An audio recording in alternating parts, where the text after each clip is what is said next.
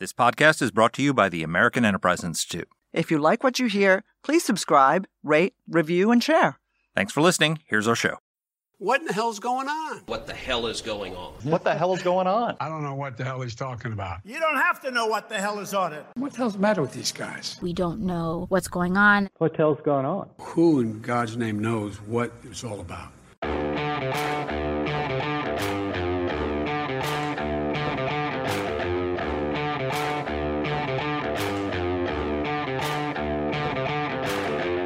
Danielle Pletka. And I'm Mark Thiessen. Welcome to our podcast. What the hell is going on?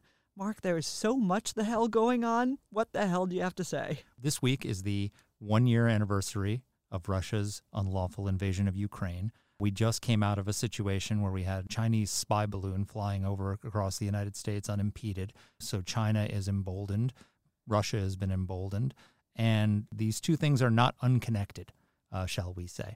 And so we decided to bring on the one person that we know who can connect the dots for us and for all of our listeners, who is the world expert on this, which is General Jack Keane. And I want to tell our listeners if you're like me, you watch him on Fox News, and he comes on for these five minute segments with 30 second answers. And you sit there and you say, Boy, I wish I could listen to him for half an hour and hear everything that's on the cutting room floor that he doesn't get to say in these short Fox News segments. Well, guess what? You're in for a treat because we've got him and he's going to give you everything. In this interview that we did, he lays out the plan for victory in Ukraine. People are asking, how do we win? Can we win? Yes, we can win, and he explains literally what roads to take, what, what where to go through, what weapons to, to put on it, and how a victory is achievable. And then, second of all, he explains to us why it's in America's national interest and why it's so essential not just to the security of Europe, but also our relationship with China and deterring China from acts of aggression in the Taiwan Strait. This is all interconnected China, Ukraine, Russia. And Jack Keane lays it out brilliantly. He really does. And you know, the reason we invited Jack to join us again was last week. We were talking about what was going on with the Chinese spy balloon, the first non response of the Biden administration, and then the weird hysterical response in which they shot down not only the spy balloon once it had already finished traversing America and gathering intelligence, but also a whole bunch of other random balloons. And God knows they were probably going to birthday parties and shooting those babies down as well.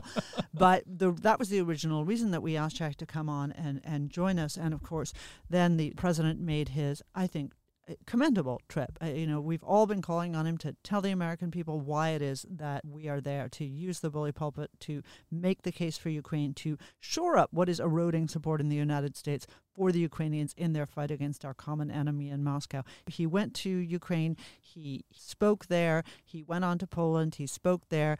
It was Joe Biden, so it wasn't quite as good as one would want. I really want him to make this case and to do it as president of the United States, but still, good on him for going. And I love the way Mark started. Putin told us last year he'd be there in three days. He's still not there, but Joe Biden is there. So good for Joe Biden for being there, and boo to Vladimir Putin, who is, as Jack Keane says, pathetic. Usually, Mark and I uh, talk for a little bit longer about some of the issues, but Jack was truly generous with his time and as as Mark rightly said to me afterwards, he conducted a master class. There is absolutely nothing we can add. Which has never stopped us before. also sadly true. Jack has been with us before. General Jack Keane. He's a retired four star general. He's the former vice chief of staff of the U.S. Army. He's the chairman of the Institute for the Study of War. And I'm going to say this again, even though Mark said it already, and we have said it on every podcast that we've had with Jack. The Institute for the Study of War does the unmissable daily analysis on what's going on in Ukraine. If you care about this, if you care about how are the Ukrainians doing, what's happening, going beyond the garbage that we read in the news, the, the politics versus analysis, the politics versus news, that is where you will see everything that's going on, along with some really hard headed looks at what the Russians are doing right, what they're doing wrong, what the Ukrainians are doing right, what the Ukrainians are doing wrong. Jack is the chairman of ISW. Their website is www.understandingwar.org, and AEI's Fred Kagan is running that work over at ISW with his own team also here at AEI. So, all the more power to all of them. And of course, last but not least, like our friend Mark Thiessen, Jack is a Fox News senior strategic analyst. Mark, are you a senior strategic analyst? No, I'm just a contributor. Uh, we all knew that, didn't we? Here's our interview. And it's the best thing you'll listen to all week long. Jack, welcome back to the podcast. Yeah, delighted to be here with you, Mark and Danny. So great to have you. So we're doing this on the first anniversary of the uh, war in Ukraine. Give us your assessment one year in. President Biden just showed up in Kiev, which is quite remarkable because Vladimir Putin was going to be there three days after the war began, and a year later he's not in Kiev, and the American president is. How important was that visit, and how do you assess the state of play right now? Yeah, well, I, I I applaud the president for certainly making that visit. I would have liked to have seen him make it, you know, last summer. To be frank about it, but nonetheless, it is a significant demonstration, you know, of American support for for President Zelensky, and just as important, you know, for, for his people. Uh, those messages uh, are sent around the world because it is the president of, of the United States, and I, I just would like to see and him get beyond you know, uh, we're going to be there at the end. We're going to help you finish this. It's that's really not a strategy, and it's really not an end state. And there's a lot of ambiguity that surrounds the president's uh, commitment.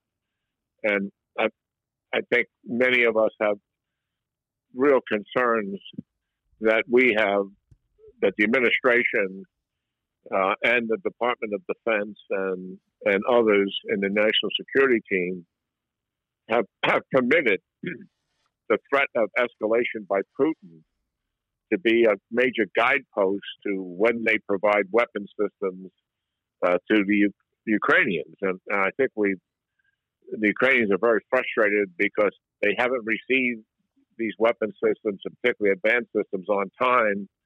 Uh, initially, we say no, and then a couple of months later, we say yes.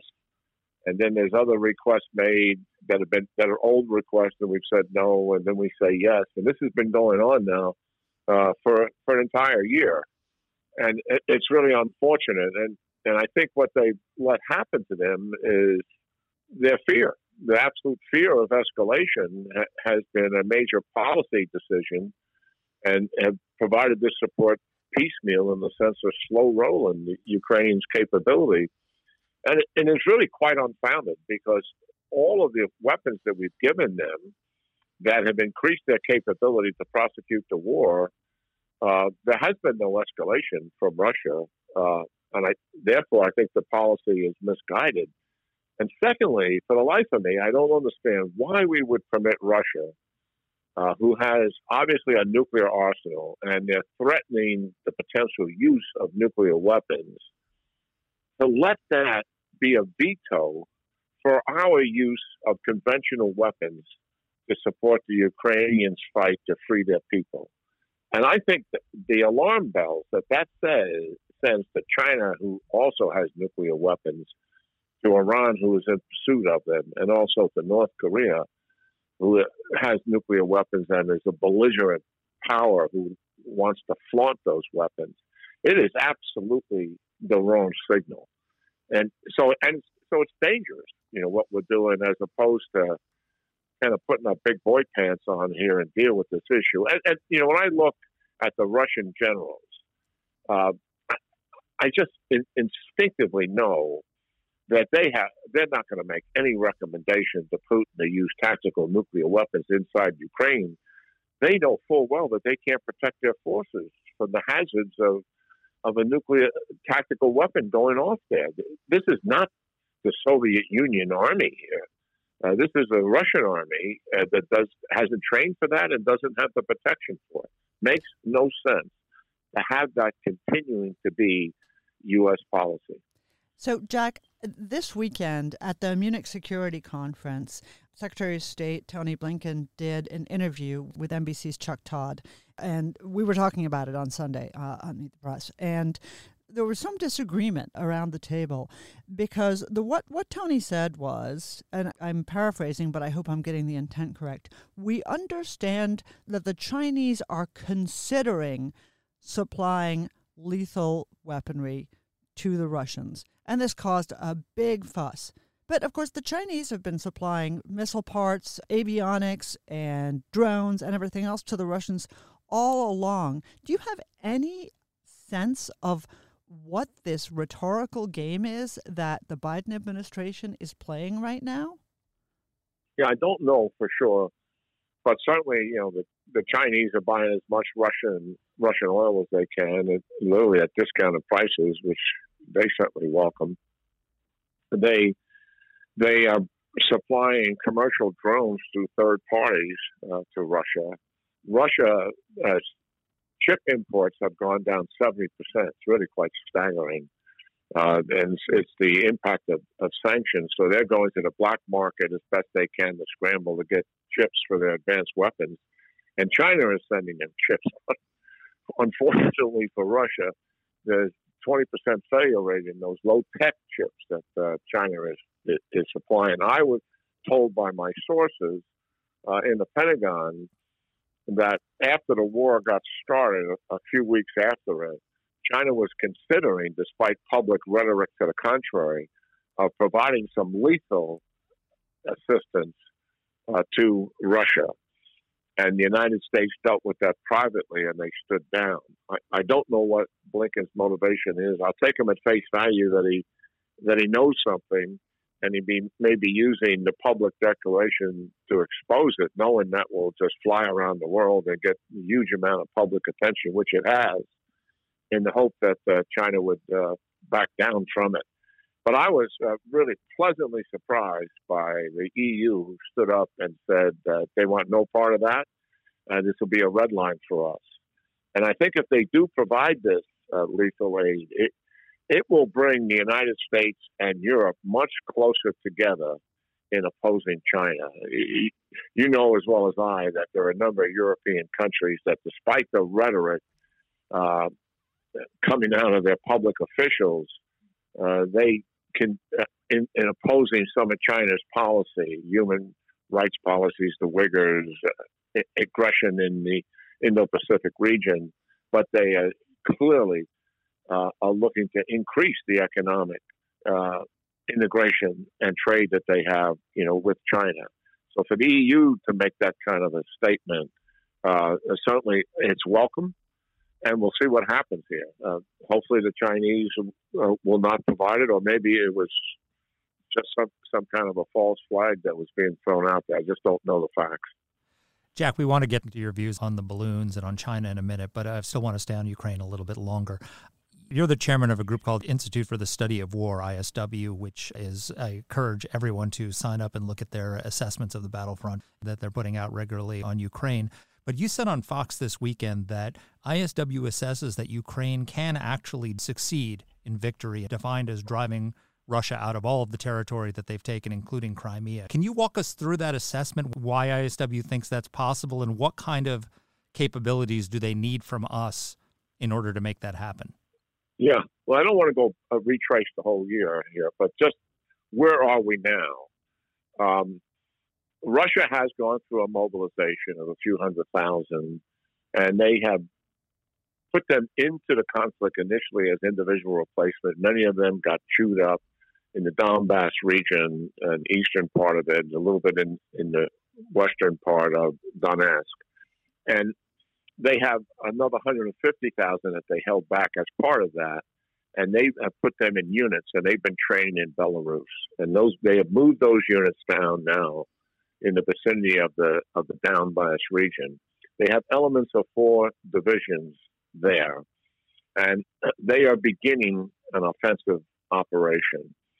But it's at the backdrop of things that we've learned for a year now their conventional ground forces' ability to conduct uh, combined arms attack. That means a maneuver, artillery in support, and air in support, all coordinated. They just can't do it.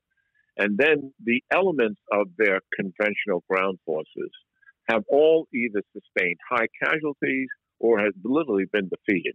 What am I talking about? The airborne infantry, the naval infantry, the highly regarded tank guards army elements, and also their artillery. Which has always been a mainstay for them. The Ukrainians, through the use of HIMARS, has been able to deplete, not extinguish, but deplete these forces significantly. So what Russia is attempting to do is enter these forces, some of them, you know, patch together again and conduct combined arms warfare, and they're just not going to be able to do it. Um, they need absolute reform of their military, and they can't do it while they're in combat. So we assess that while they'll make some tactical gains, they will, in a matter of weeks, will culminate much as they did once before in the eastern part of the Donbass region, in the area referred to as the Luhansk uh, portion of it, Luhansk Oblast, and they want the Donetsk Oblast, where the Ukrainians still own 42%. And the idea would be they would be successful then and also move out to the west so they take control of the entire southern coast to include Odessa. They will not be able to take back the 42% that they don't own in the Donetsk area of, of the Donbass region. And so we believe that at some point will culminate much as it has done before. And that will allow the Ukrainians to conduct an offensive operation that will likely begin somewhere around May, June. Rains come in April, so give that a few weeks to subside.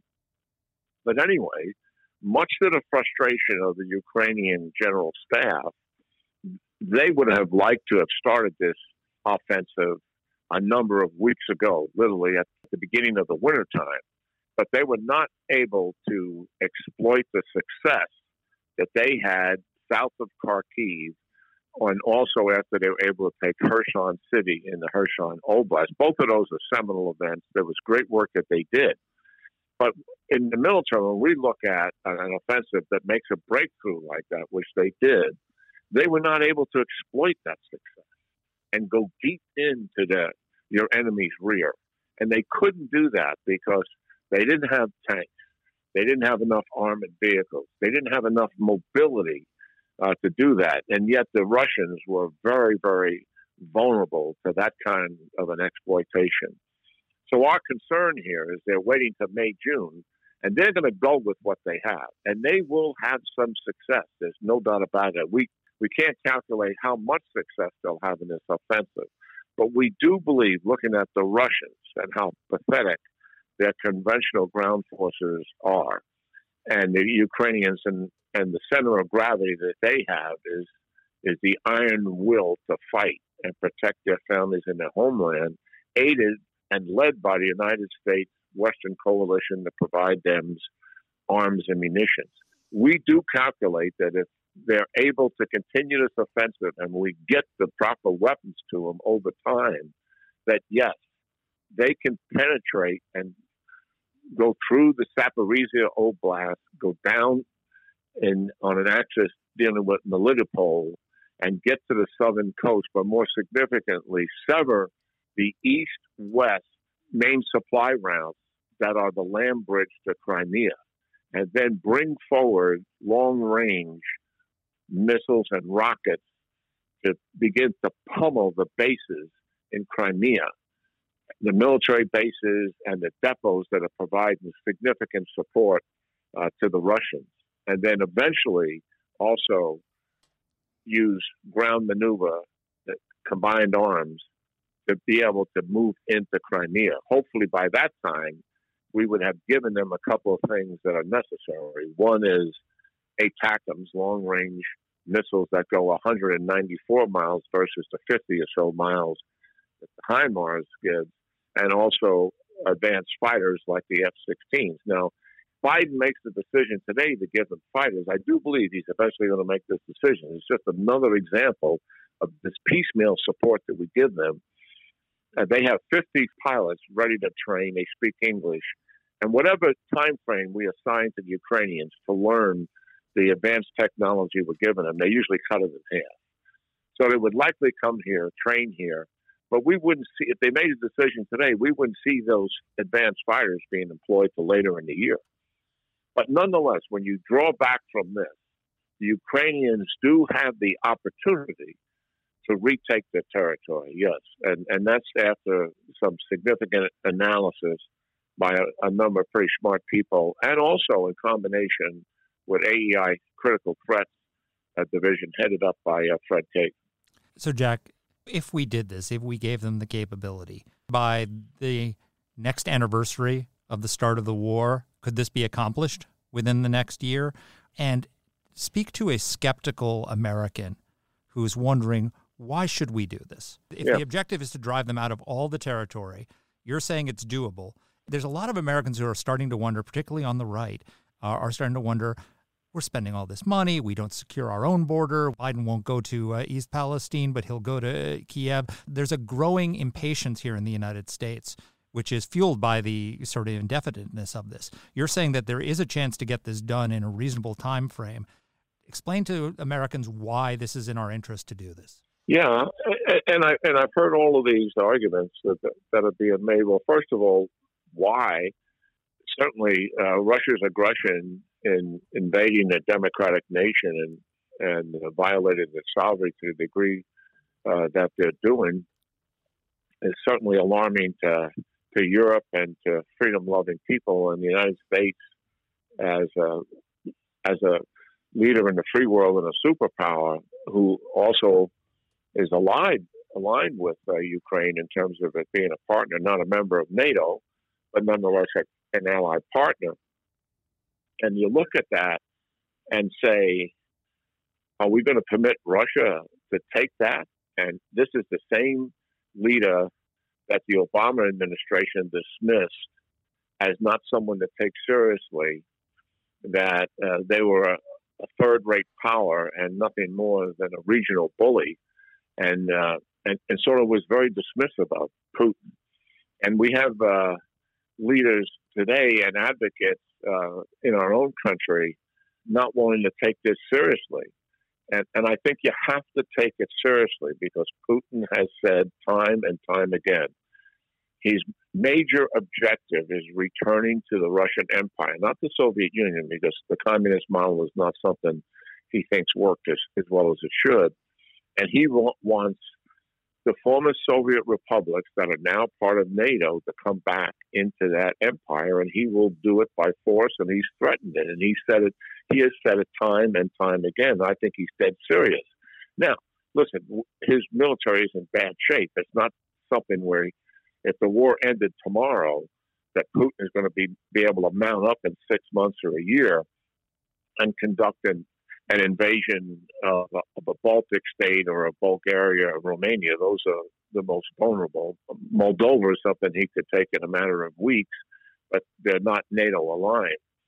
And the reality is that I don't believe for a minute that Putin has given up on that goal. So if you accept that rationale, that he is serious about that, and he demonstrated it with Ukraine because he made for years that Ukraine was a major objective that he had as a historical part of Russia. He doesn't even believe it's a country; it, it belongs to Russia, and we dismissed all of that. You know, from 2014 on, with uh, given Obama administration when he moves into the Donbass region, we hand him blankets and the like.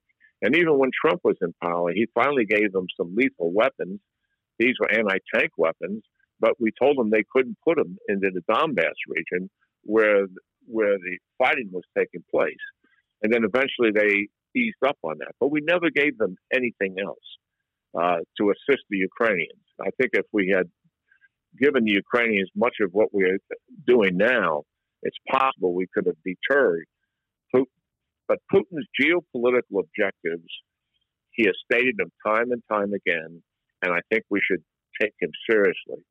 The other thing is the implications it has geopolitically around the world.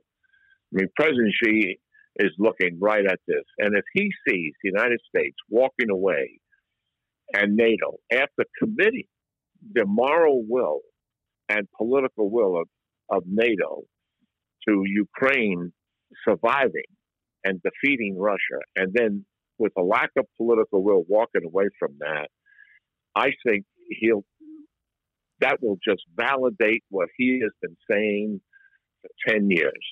And that is that the United States is a declining power and he fully intends to re- replace it as the world's global leader. I think the Iranians, looking at that, who are obviously a partner with Russia, will do the same thing, and they will put the pedal to the metal, so to speak, in dealing with the Middle East and taking in, taking advantage of it. And get down to the specific arguments that some people are making. Some of these arguments uh, are, are, are significantly irrational. And for example, um, we shouldn't fund the war in Ukraine when we have such a problem on our border, or uh, when we have fentanyl exploding in our country and killing our youth and people dying a hundred thousand a year, or when we have a toxic waste significant issue in Ohio and the and the administration uh, is not providing an adequate response. Well, those things aren't mutually exclusive. And does anybody believe if we pulled the funding from the war in Ukraine today and said we're not going to do it anymore, that the Biden administration is going to solve the problem on the southern border? They are finally going to enforce the laws. They're finally going to change their policy. Are they finally going to have a coherent policy to stop fentanyl and to deal with the cartels, which I think we have to take on like we did in, in Colombia?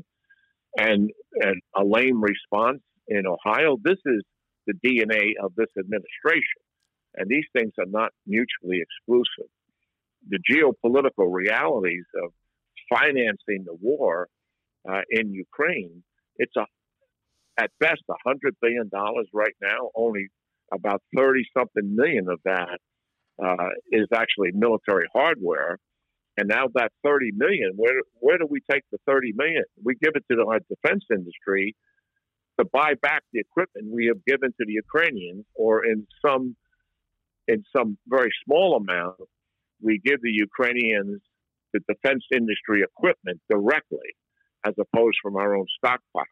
All of that benefits the defense industry. The rest of it is humanitarian and economic aid. And if we just a hundred billion dollars, yes, that is a significant amount of money, but it's a a small part of an over $6 trillion budget that the Biden administration has. What a return on investment of a $100 billion we're getting for stopping Russia and aggression. And also, if we're able to succeed in that, that will literally make President Xi think twice before likely going into Taiwan when he sees the American geopolitical stand that is taken in concert with its allies, it will send a huge message. So, and I think Iran will get the same. I don't want to be Pollyannish about it. These other two countries got their own national interests, but they they do see what is taking place here. And I'm convinced that all three of these nations, when President Biden came to power, saw weakness. And they began to take more advantage of us as a result of that weakness because they understood President Biden from eight years being associated with the uh, with the Obama administration, and much of his national security team, with some few exceptions, came out of that administration, and that is why they all became aggressive uh, after President Biden took office.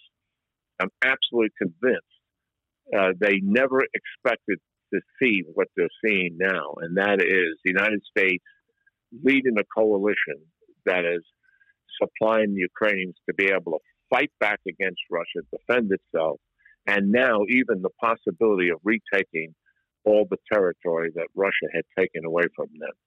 And that will send huge messages and it protects U.S. national interest and the American people. The critics of the funding of the war in Ukraine point to China. China is the real problem. Well, China is a more significant geopolitical problem than Russia is, given its economy. Although they're being challenged, it's still a strong economy by comparing to Russia's, which is in the tank. And they're also the most rapid growing military in the world. And, and I certainly agree with the concern about China, but it makes no sense to let China's strategic partner dominate Ukraine, succeed in Ukraine at the expense of the United States and Western democracies. And I believe that will fuel aggression out of China and Iran that we would ap- absolutely come to regret quite significantly. So, Jack Keane, I have a question for you about something else, but that was a tour de force. I want to know why you're not running for president. Mark keeps we, we, anointing we were ready to. If you're ready to announce, we're ready to endorse you. Honestly, that was fantastic. And obviously, you know, look, we agree 100% with everything that you've laid out there. One of the reasons we asked you to come on the podcast was when we were talking about these Chinese balloons. You were talking about this last week, and I think this dovetails exactly with what you've just laid out, which is, you know, what do the Chinese think to themselves?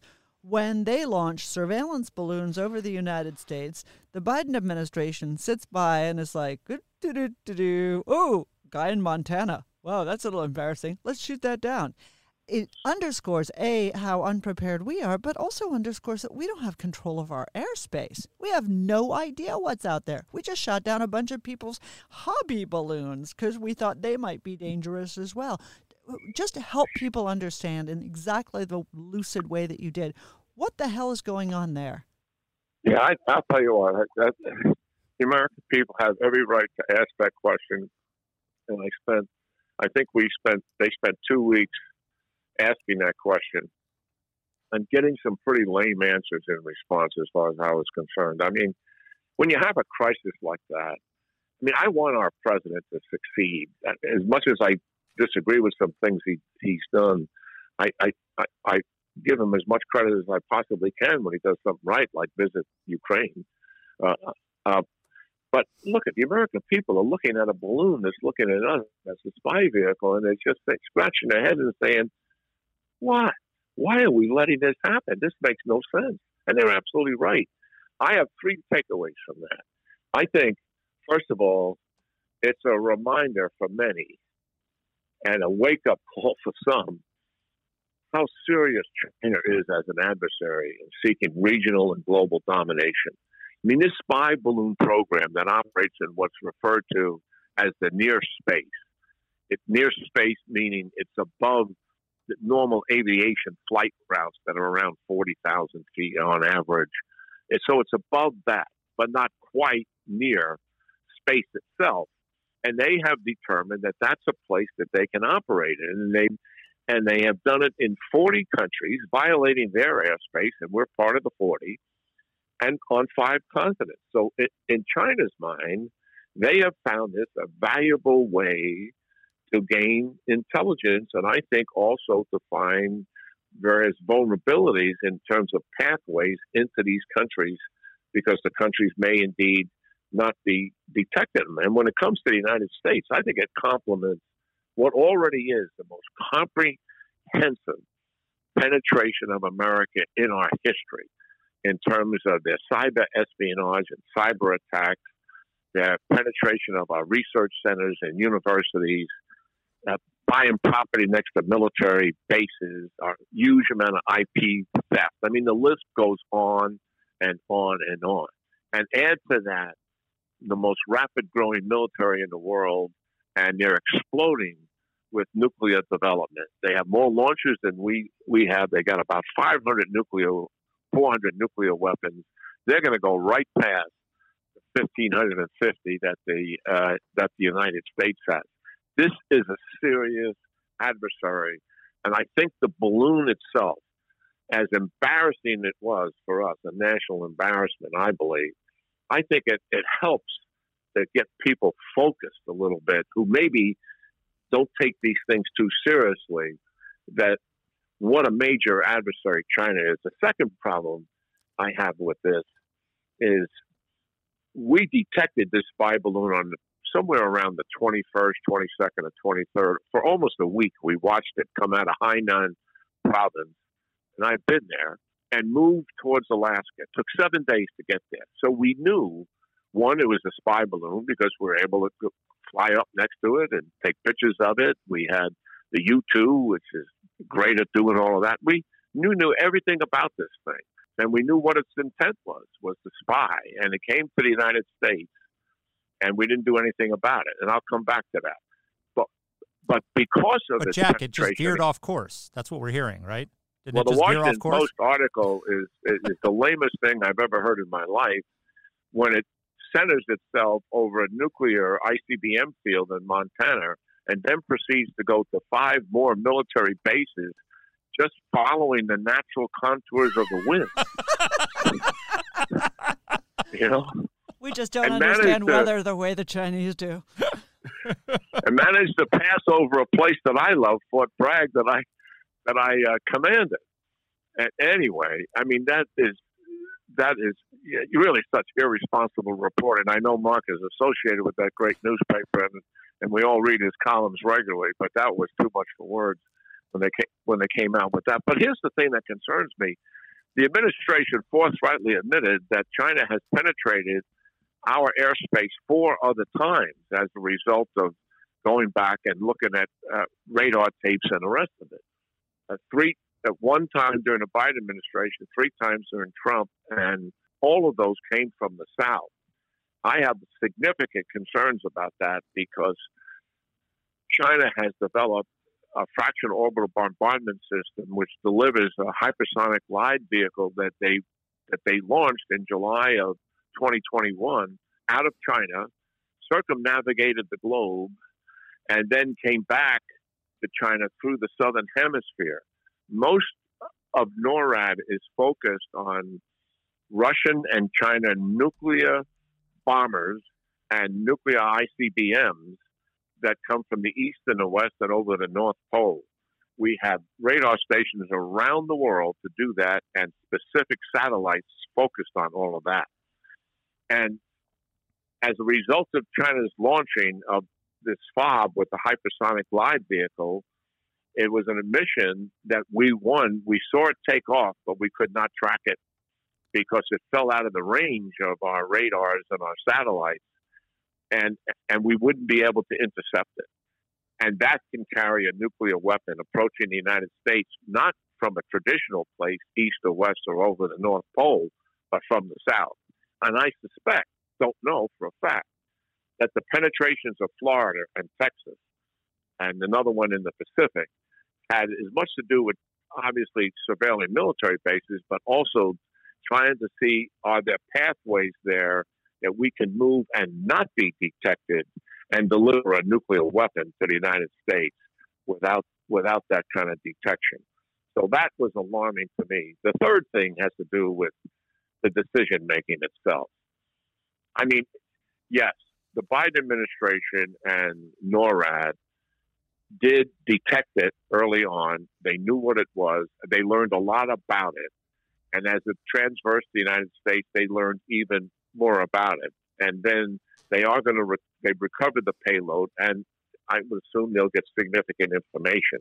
But none of that justifies permitting a spy balloon to enter the United States. That should have been shot down off the coast of Alaska. And for the NORAD commander who makes the mistake in saying there was no hostile military threat, what he's saying to us, there was no kinetic weapons on board that would hurt the United States. And he's completely bypassing the obvious threat the all, Amer- all the American people saw, which was a spy balloon collecting valuable information on the United States. And I think that was a terrible conclusion he came to, a terrible recommendation uh, that the Defense Department made uh, to the Biden administration. And I think it clearly demonstrated weakness to our adversaries who are, who are paying attention to it. That thing should be shot down. And believe me, the Biden administration learned the lesson. I mean, as much as we disagree with them, there's nothing stupid about them. And they certainly understand now that it would have been beneficial for them to shoot it down. It's why they moved prematurely to shoot down these three commercial entities uh, on a Friday, Saturday, and Super Bowl Sunday, did that so prematurely. It was because of the criticism they received over not shooting the spy balloon down. And I think if they had to do it over again, or if there was another spy balloon entering the United States, we're going to shoot that down before it enters the United States. But here's there's a good message here too. The other one is NORAD is underfunded as much as the United States military writ large is underfunded. And we've got to get after fixing that problem. And and this will help put a spotlight on it. And so our audience understands while China is the most rapid growing military in the world, the United States Navy is getting smaller, the United States Army is getting smaller, the Air Force is at a 40 year low in terms of size. And with the exception of certain weapon systems and certain ships we have out there, most of our military war capabilities are 1980s vintage and early 90s vintage. And it, a lot of it needs to be replaced. So this, I think, will hopefully have people look at the defense budget and recognize that a steady state of 3% of GDP in the defense budget, which the CBO is the Congressional Budget Office is saying that's kind of where we are. And we need to get to something between 5 and 6%, which is where of GDP, where Reagan was. It's a lot of money, to be sure. But we're spending six over six trillion dollars, most of which is being spent on on domestic affairs, and we've got to fix the Defense Department and some of the weaknesses we had, and we just got exposed to some of it that exists in NORAD for sure. So, Jack, let me try and weave these two together in a question. So, clearly, Vladimir Putin was emboldened by American weakness in going into Ukraine. China is, by this bold move of sending a spy balloon over our country like this, has obviously been emboldened as well. How much more would they be emboldened if we fail to succeed in Ukraine? I think they genuinely believe that the United States is a declining power. And I think uh, a lot of that has to do, certainly not with our economy, but with what our what what's important to us, what our focus is and they see you know political division significantly in our in our country, and they look at the Obama administration for eight years. We were underfunding the Defense Department. They knew full well the United States military capability is atrophying. I mean, they play war games, Marc, routinely against the United States military capability over the issue of Taiwan and they know what those outcomes. They're playing our current capability, and they may even play some future capability that they know is going to be in our hands in in five years or so. I played those war games myself uh, when I was on a congressional commission looking at the NDS strategy of 2018. I happened to be on the, the commission that's going to look at the, the Biden's NDS strategy as well. And, you know, the outcomes are horrific. Uh, China plays all of that and knows that the military capability of the United States in the Indo Pacific region, not globally, but in the region, that they outgun and outman us. And then they couple it with political will. Does the United States still have the spine to deal with these tough, hard issues uh, in the world? And when they look at some of the decision making process that they've observed, uh, they come to the conclusion that the United States is walking away from what was previously a foundational a belief that the United States contributes to peace and stability of the world and is willing to accept a fair amount of risk to do that. And during the eight years of the Obama administration, tolerating uh, Putin's annexing Crimea and moving into the eastern part of Ukraine, uh, declaring a red line in Syria over the use of chemical weapons and doing nothing about it, doing nothing about the situation in Ukraine.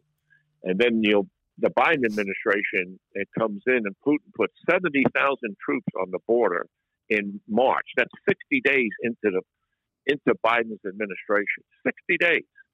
And he did that for what reason? He wanted to see Biden's reaction. Biden makes a public statement that he's going to stop the shipment of arms to Ukraine, which was scheduled by the Trump administration, and they were going to execute it.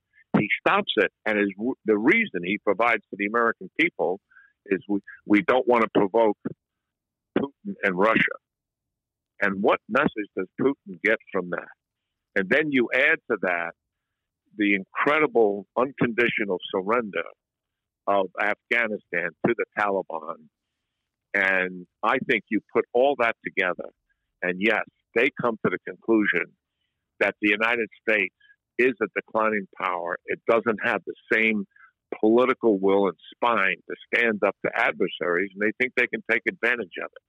That comes back to Ukraine and why it's so important that this thing come out on the right side, that we help the Ukrainians to get the Russians out, or the Russians just fold their hand and walk out themselves, and we outlast them, as opposed to what Putin thinks he's going to outlast the Ukrainians and outlast the United States and, and the Europeans.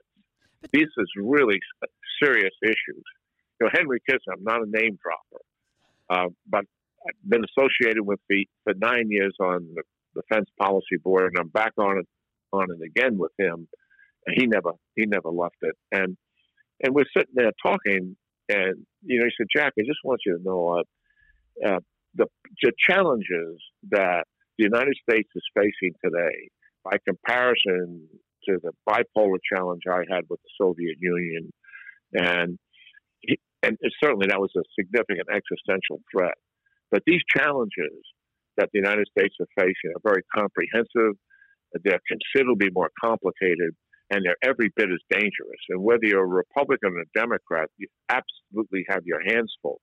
So these policy decisions that we're making have huge seminal impact on our adversaries in terms of how they're reading the United States and the political will in this country to continue to do what the United States has done post World War II, which is lead the international community in establishing peace and stability and a level of security and prosperity that has enabled the world to grow and to prosper. And they look at that, and because of leadership and policy decisions, they come to conclusions that the United States can be taken advantage of. This is very serious what we're what we're talking about here. Yeah, but Jack, uh, I'm hearing everything you're saying. This is sense, okay? This isn't partisanship. This isn't politics. This is sense. Why is it then that a growing portion of the Republican Party doesn't want to spend money on defense? What's what's wrong with them?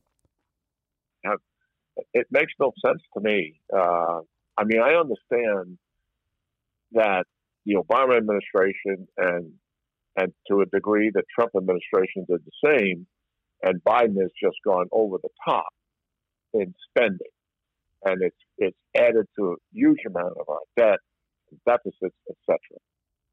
And it's spiraling out of control, and there doesn't seem to be a rheostat on that whatsoever.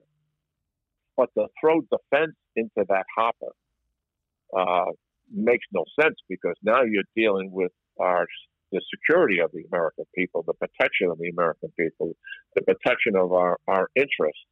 And I understand the, the fiscal hawks who, I agree with them. There is too much spending, and, and we've got to dis- discipline ourselves. But the fact of the matter is, they have got to come to grips with the fact that the Defense Department, despite the fact we're spending over $800 billion, it's a huge sum of money, is not sufficient to meet the challenges and requirements that we have as a geopolitical leader to ensure the stability and security that we value so much and have appreciated avoiding major, major wars since World War II. They're taking, they are playing with fire and risk to the future security of the United States if they're going to cut back on defense. Our adversaries will flat take advantage of that uh, for sure. Hey, Jack, exit question for me because we've taken up so much of your time already. You're the author of The Surge in Iraq, one of the intellectual authors of that.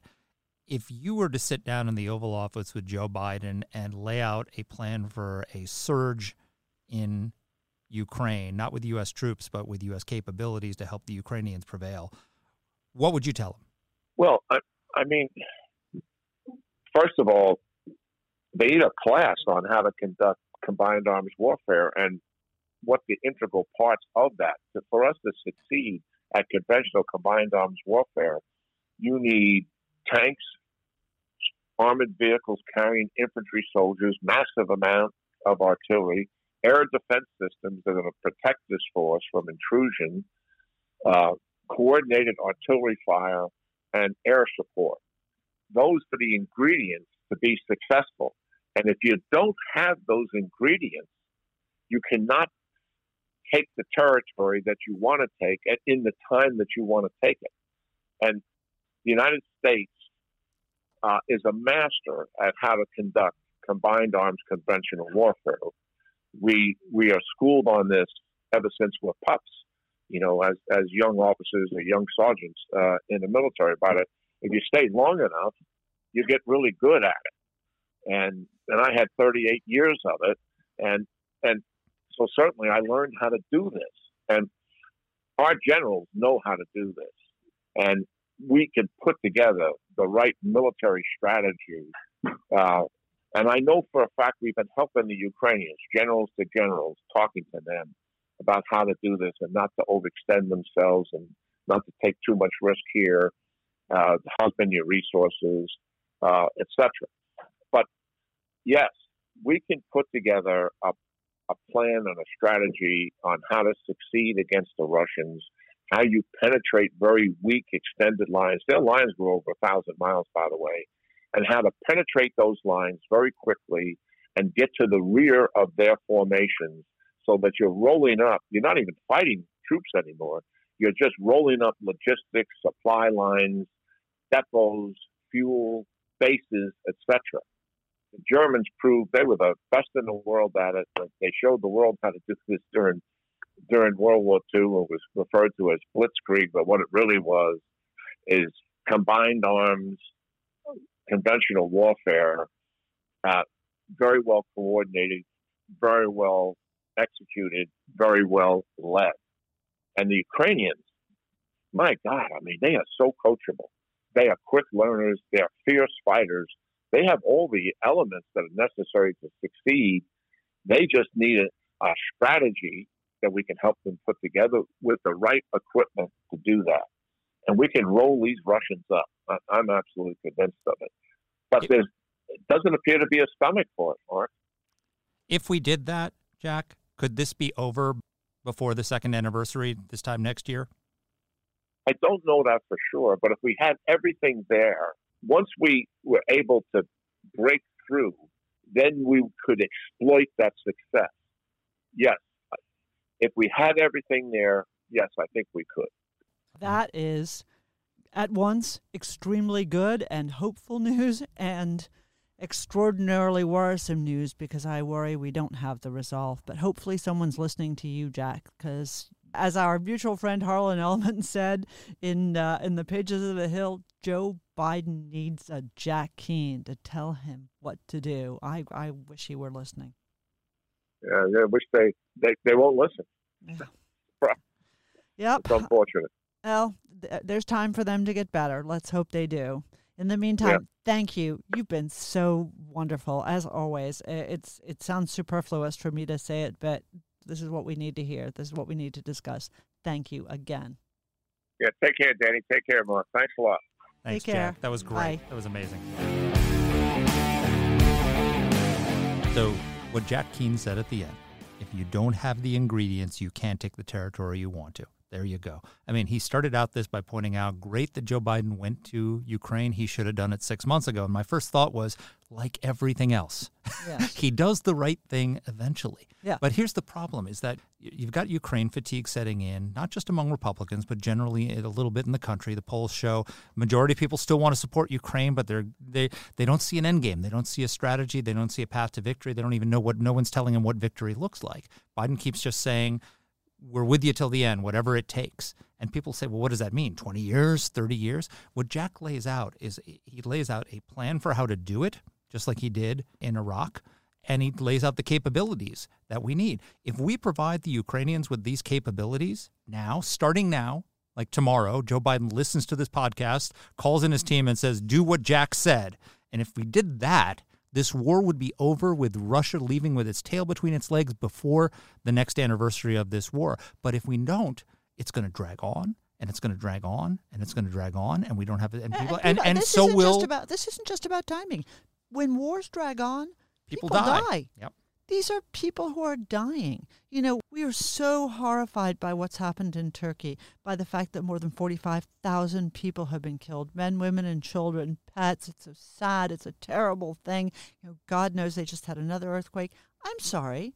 There are tens and hundreds of thousands of people being deliberately targeted by the Russians, not to speak of the poor, feckless Russians themselves that are being thrown like cannon fodder at Putin's whim. You know, this is not just about American strategic advantage. Of course, that's the most important thing, but this is lives. This is people's lives. And the day late, dollar short policy that has become Biden's hallmark. Just to underscore that, CBS News reports that Putin has destroyed 214 schools and 684 hospitals in Ukraine by deliberately targeting them during this war. He's targeting the power grid in the winter to try and starve the Ukrainians. He's targeting schools and children. CBS News, actually, I watched this show on, I'm aging myself, I watched 60 Minutes, but they went to a Ukrainian school and to, to visit these kids. The school, they asked them not to film on the outside because the Russians might see it and target the school. I mean, what the hell? Right. You know, that's the kind of world we're living in. And every day that Joe Biden doesn't do the things that he eventually will have to do in order to not because now Biden is associated with this policy. If it fails, he fails. If if Ukraine fails, Joe Biden's presidency is a failure. It's already a failure in so many ways. But this is something where he's put his personal reputation on the line. He should want to win. And he should want to win sooner. And the longer he takes to win, the more people die, the more children die, the more women and children die, the more mothers, grandmothers are starving and have their houses blown out and all the rest of it. It's it's a humanitarian catastrophe, but it's also it makes war more likely with China. If we don't succeed in Ukraine, it is more likely that China will invade Taiwan and then we will not only will we have a war in Taiwan, but the United States military is going to get involved because unlike Ukraine, we'll have to defend Taiwan and American lives will be on the line. Right now, Ukrainians are not asking for a single American soldier to come in there and fight for them. They're just asking for the means to liberate their own country. And damn it, let's give them the means to do it. Yep. Amen to that. Could not agree with you more. Let us know what you thought of our interview with General Keane. Let us know what you want to hear from us in future. Don't forget to subscribe, review, share the podcast. Go to our Substack. Especially this highlights. one. Spread this wide. Uh, share this with everybody you know because everybody needs to hear what Jack is saying on this because he answers all the questions that people are asking about this. Why are we there? Why is it important? And how do we win? That's what everybody wants to know. I think Americans, if they thought there was a path to victory, they'd be all in to help the Ukrainians do this. But we're not. They're not being told that. Jack shows us a path to victory. That he does. Take care, folks. Let us know what topics you'd like us to cover. You can get in touch with the show by emailing us at whatthehell at aei.org. Or you can reach us on Twitter. I'm at dpletka. And I'm at Marc Thiessen. That's Marc with a C. Please rate and review the podcast. If you like the show, please subscribe, share it, comment on Apple Podcasts, or wherever you're listening to this. Thanks for listening.